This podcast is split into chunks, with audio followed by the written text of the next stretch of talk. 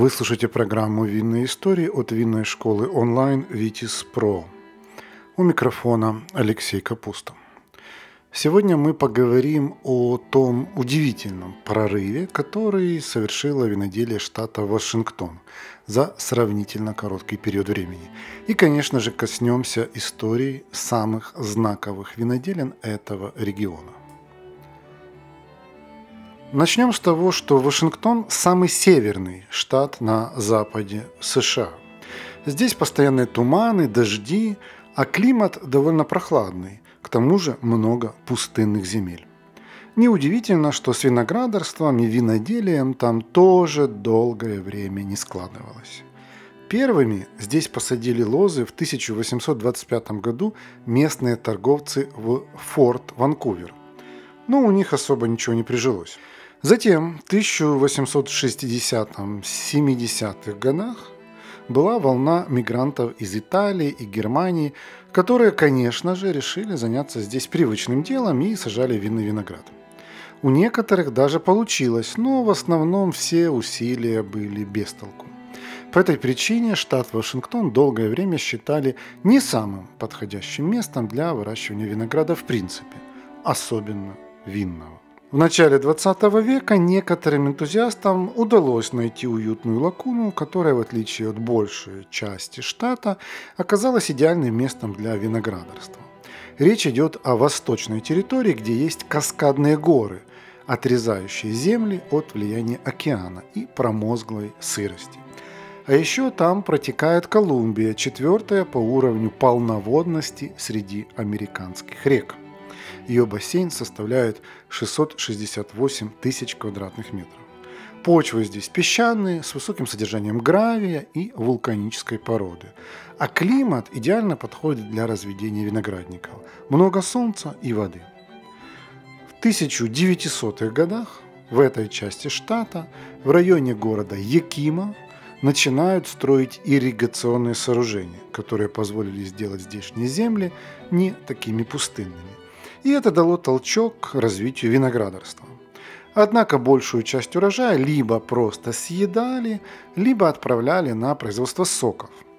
А если и делали вино, то в основном десертное из местных диких сортов. Виноградари штата Вашингтон почему-то считали, что капризные сорта семейства витисвинифера не приживутся в здешних условиях. В общем, не успела винная индустрия в этом регионе особо сформироваться – как начал действовать сухой закон. Виноградарям удавалось держаться на плаву лишь за счет продаж урожая домашним кустарным производителям. Что касается коммерческих виноделин, то все они за время действия закона, увы, но пришли в упадок. После отмены запрета в штате долгое время не было винной индустрии. Просто некоторые фермеры самостоятельно выращивали виноград и делали вина – преимущественно десертные купажи европейских сортов с местными дикими семейства Конкорд. Чуть позже появились две компании – Navico и Pomerel, которые позже объединились в American Wine Growers. Но во второй половине века группа виноделов решила все изменить и развернуть производство премиальных вин из винограда, выращенного на собственных хозяйствах. Эти люди были преподавателями университета штата Вашингтон. Один из них – профессор Уолтер Клор, который в 1950-х провел серию экспериментов и выяснил, как увеличить выносливость витисвинифера и получить качественное вино в здешних условиях. Примерно тогда же группа винных энтузиастов решила превратить домашнее виноделие в коммерческое и основала компанию Associated Winters – которую позже переименовали в Columbia Winery. Они начали активно высаживать культурные сорта и пробовать делать вино. В 1954 году первыми в штате сделали розовый гренаж, который назвали «Гранада». Возможно, все бы так и оставалось на уровне экспериментов, если бы в 1966 году известный в США винный писатель Леон Адамс не попробовал тот самый гренаж. Это вино его настолько впечатлило, что он начал приставать к легендарному калифорнийскому энологу Андрею Челищеву, чтобы тот приехал в северный штат, имеется в виду, понятное дело, штат Вашингтон, и посмотрел, что можно делать с тамошним виноделием.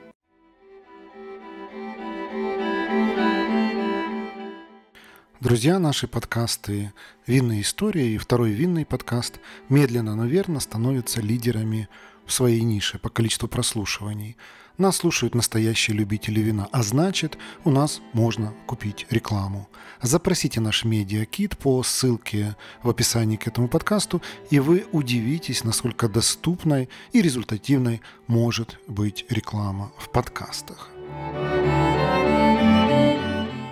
И в 1967 году он таки приехал и действительно помог новой винодельне – Шато Сент-Мишель, буквально стать на ноги. Под его чутким руководством там разработали премиальную линейку вин.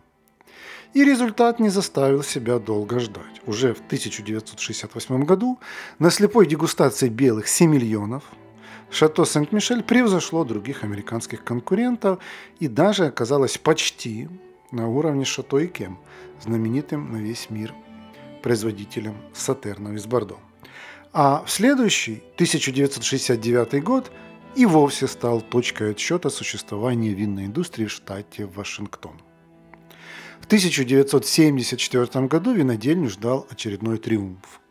Их рислинг урожая 1972 года обошел на слепой дегустации немецкие и австрийские образцы.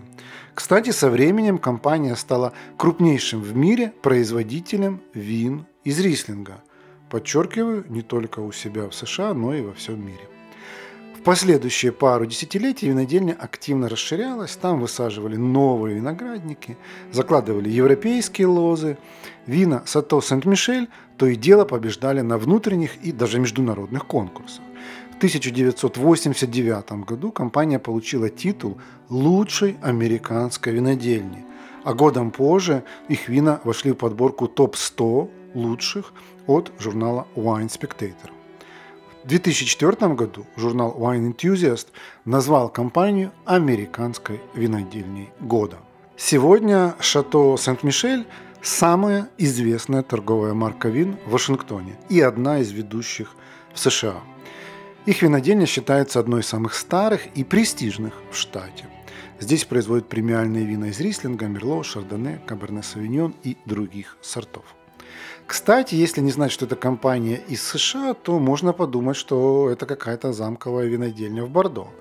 Влияние Франции там чувствуется во всем, в первую очередь в винах. Конечно же, и название тоже играет свою роль. Как вы думаете, откуда оно появилось? Здесь есть одна забавная история.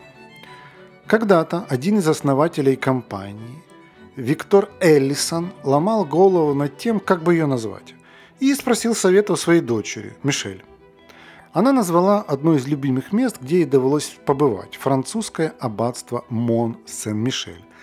И это все волшебным образом перекликалось с именем самой дочери, поэтому Виктор назвал винодельню именно так. Я вам даже скажу больше. Даже здание у них можно легко перепутать с типичным замком в Бордо.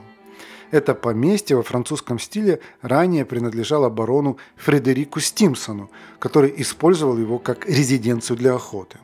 Там же находилась небольшая ферма.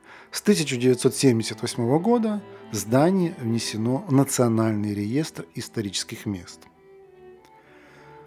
Второй производитель, который оказал влияние на формирование виноделия в штате, это Hawk Cellars – ее история – это пример головокружительного успеха за сравнительно короткий срок. Посудите сами.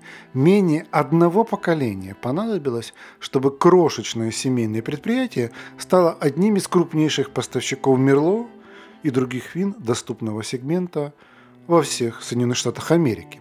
Началось все в 1920 году, когда семья Хок прибыла в долину Якимы. Они поселились там как фермеры – выращивающие фрукты и овощи.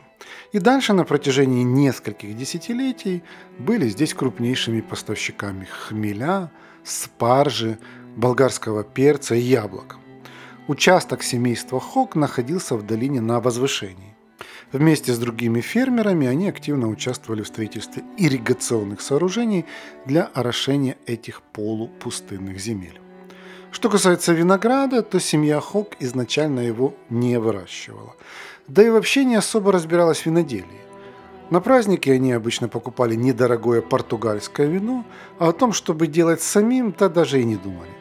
Но однажды, в 1969 году, к ним в гости приехал друг, адвокат из Чикаго Марк Шварцман. Он подсказал им идею, мол, а почему бы не посадить вам немного лоз на семейной ферме в Проссере – тем более, что в те годы увлечение виноделием в штате Вашингтон стало просто таким модным трендом. К тому же Шварцман считал, что условия на ферме идеальны для выращивания винограда. Семье понадобилось 10 лет, чтобы решиться на эту авантюру. И, наконец, в 1979 году Майкл Хок отдал любимое пастбище отца под виноградники. Друзья, приглашаю вас заглянуть на сайт нашей винной школы Vitis Pro. Там вы сможете найти наши онлайн-курсы, в том числе короткие, стоимость которых сравнима с ценой одной бутылки вина. У нас есть экспресс-курсы для совсем начинающих, есть фундаментальные, углубленные, есть бизнес-курсы и профессиональные обучающие программы для тех, кто хочет сделать карьеру в сфере вина. Нашу страницу найти очень легко. Ее адрес vitis Academy. На всякий случай ссылку на нее оставлю в описании к этому подкасту. Отец, разумеется, был недоволен и не особо верил, что из этой затеи что-то выйдет, но Майкл Хок, росший в плодово-ягодном изобилии, был уверен, что и с виноградом тоже все получится. Он изучал, как другие виноградари используют узкотрубное орошение и перенял эту практику на своем участке. В 1981 году Майкл вырастил там первый сорт винограда Йоханнесберг Рислинг. Далее предстояло выдавить из него сок, и тут он столкнулся с неожиданной проблемой. Не было подходящей емкости для этих целей. Но Майкл уже столько сил отдал этому новому предприятию, что решил сделать вино, ну, любой ценой. И тут ему на глаза попадается кукольный домик его дочери, который стоял в саду неподалеку. Да, это жестко по отношению к ребенку, но Майкл с помощником сняли с него крышу и засыпали виноград между деревянными стенами. Так появилось их первое вино Hawk Cellars, которое они выпустили тиражом в 110 галлонов. Это чуть больше 400 литров. Позже Майкл говорил, что не особо понимал, что вообще делает. Это был чистейший фан. Но парадокс в том, что за следующие 10 лет это вино кукольного дома добилось невероятного успеха, а география его продаж охватила всю материковую часть Соединенных Штатов. Как им это удалось? Дело в том, что через несколько лет после первого урожая в семейное владение вернулся Гэри Хок, брат Майкла. Он проработал в мебельном бизнесе в Сиэтле, где приобрел неплохие рекламные навыки. В сочетании с сельскохозяйственным опытом его брата это дало идеальный баланс. Их общие усилия привели к тому, что вина семейства Хок очень быстро стали популярны во всех Соединенных Штатах Америки.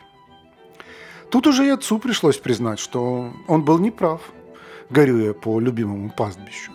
Причем сделал он это публично во время своего официального выступления в роли мэра Проссера – Сегодня винодельня славится своим мерло с идеальным сочетанием цены и качества.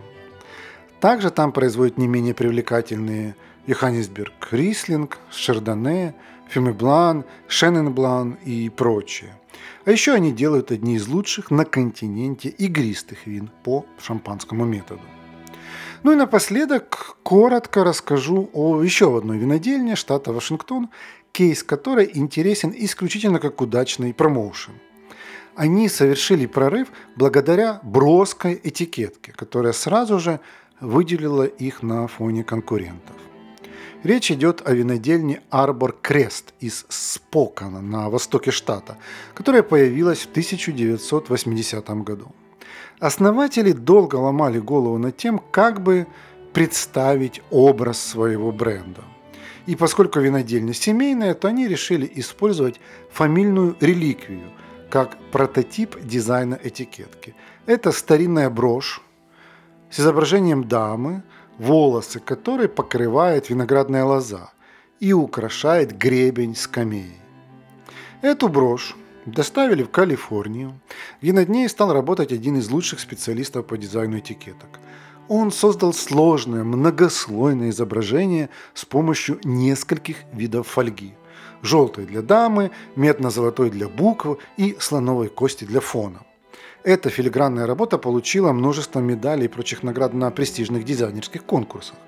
Да и сама винодельня за сравнительно короткое время получила немало хвалебных отзывов.